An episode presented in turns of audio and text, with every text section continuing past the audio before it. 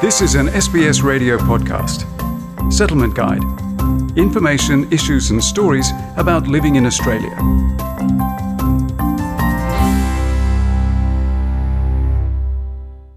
Australia is one of the world's most tolerant countries, according to a 2013 Pew Research poll, which found that nearly 8 in 10 Australians thought homosexuality should be accepted by society.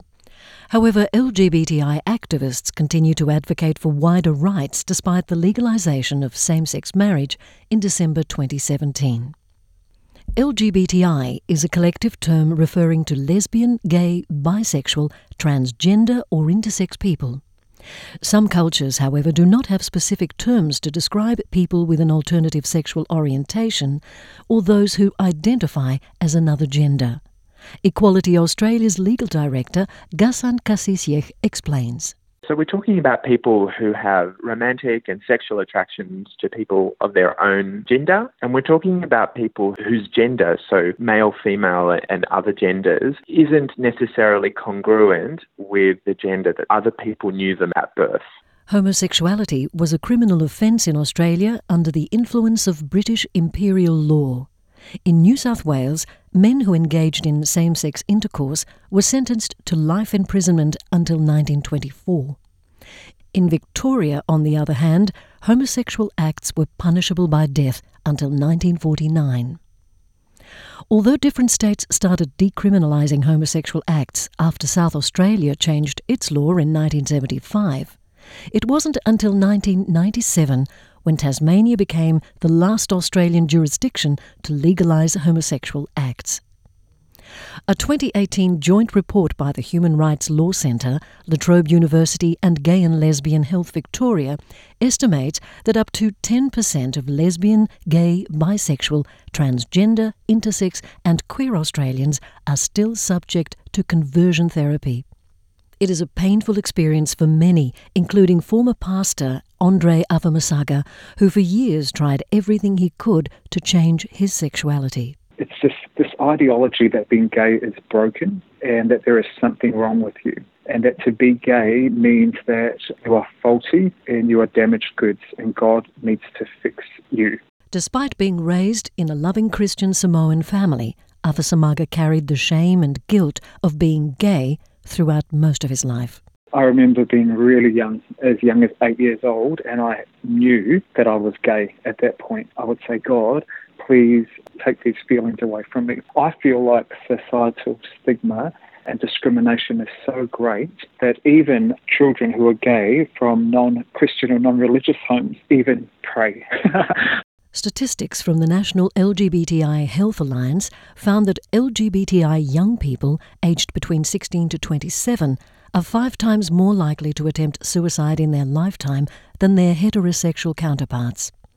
As for Afamasaga, despite being deeply religious and a former pastor, the inability to reconcile his religious values with his homosexuality made him ponder the possibility of giving up his life at one stage after 15 years straight of trying to be straight, I was sad and I was really down and I, I had just turned 40 and I started to realize that all these efforts to become straight and to try to do the right thing by God was not affecting the change that I wanted to see. I just have an overwhelming sense that loneliness that I've been feeling for all these years, that was going to be the rest of my life. And so that's when the suicidal thoughts started to become really pronounced.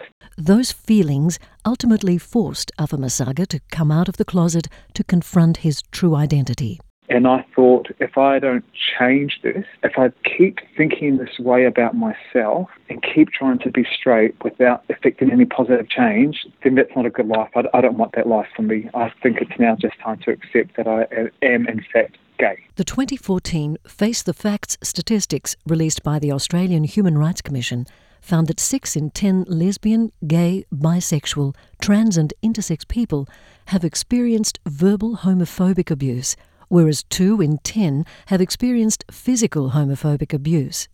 The rates were significantly higher for transgender men, followed by transgender women. In order to ensure that every 11 in 100 Australians who identify as LGBTI receive adequate social and health services, Equality Australia is advocating for questions on sexual orientation, gender identity, and sex characteristics to be included in the census. They face harassment and discrimination, and knowing where those people live allow us to provide the kinds of services that are necessary to meet those needs. Deeply entrenched social prejudice towards queer people meant that people of colour who are already subject to racial discrimination face more challenges, according to neuropsychologist Dr. Judy Tang, president of the Australian LGBTIQ Multicultural Council, AGMC we have to cut ourselves up into different parts whenever we go to each particular community or section of society, so to speak. So, for example, it feels like if we go into an LGBTI space, we have to leave our multicultural, our ethnicity at the door. And then on the flip side, if we go into multicultural spaces, we have to leave our LGBTI-ness outside the door. So it feels like we never can be 100% ourselves. In 2008, the Rudd government removed discrimination against same sex couples in federal laws such as superannuation schemes, social security, workers' compensation, taxation, immigration, citizenship, aged care, and health. Ghassan Kassisieh says reforms that took place since the 80s were important precursors to the legal recognition of today's same sex relationships in Australia that gave them the same kinds of rights that any married couple would have, gave them rights like adoption, inheritance, the ability to see a partner in hospital and make decisions about the funeral of their partner or to inherit the estate of their partner. Since December 2017, following a nationwide postal survey with 61.6% of the population supporting marriage equality, same sex couples have been able to legally marry in Australia. Couples have also been able to adopt children in all Australian states and territories as of April 2018.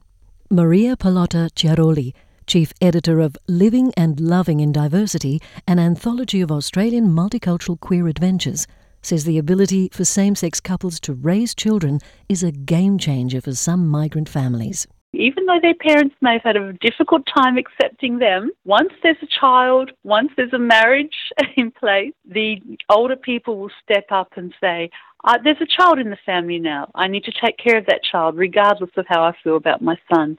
And it is actually bringing many families together again. Ghassan Kassisieh says broader social reforms still need to occur for every Australian to enjoy the same rights. We're looking at people being allowed to have birth certificates that reflect the gender they live in rather than the gender that was assumed for them at birth. We're looking at broader social discrimination and attitudes that remain that prevent people being able to live out their best selves, like in the workplace or when they go to school. And we're also looking at some ideas that existed around how bodies need to look and be based on sex. It wasn't until late 1973 when the Australian Medical Association removed homosexuality from its list of illnesses and disorders. Kassisieh believes many migrant communities still hold backward views around sexuality and gender. He sees these perceptions as a barrier to universal equality a lot of migrant communities in Australia are having the same kinds of conversations that the mainstream Australian community had around 40 or 50 years ago. So things like that homosexuality is not a form of mental illness, it's not something that can be cured and it's not something that's learned or adopted. There's still a lot of misunderstanding, particularly for people who've arrived recently having conducted extensive research on Australia's multicultural LGBTI community as a senior lecturer with Deakin University's School of Health and Social Development, Maria Pallotta Chiaroli says real social change starts from the family.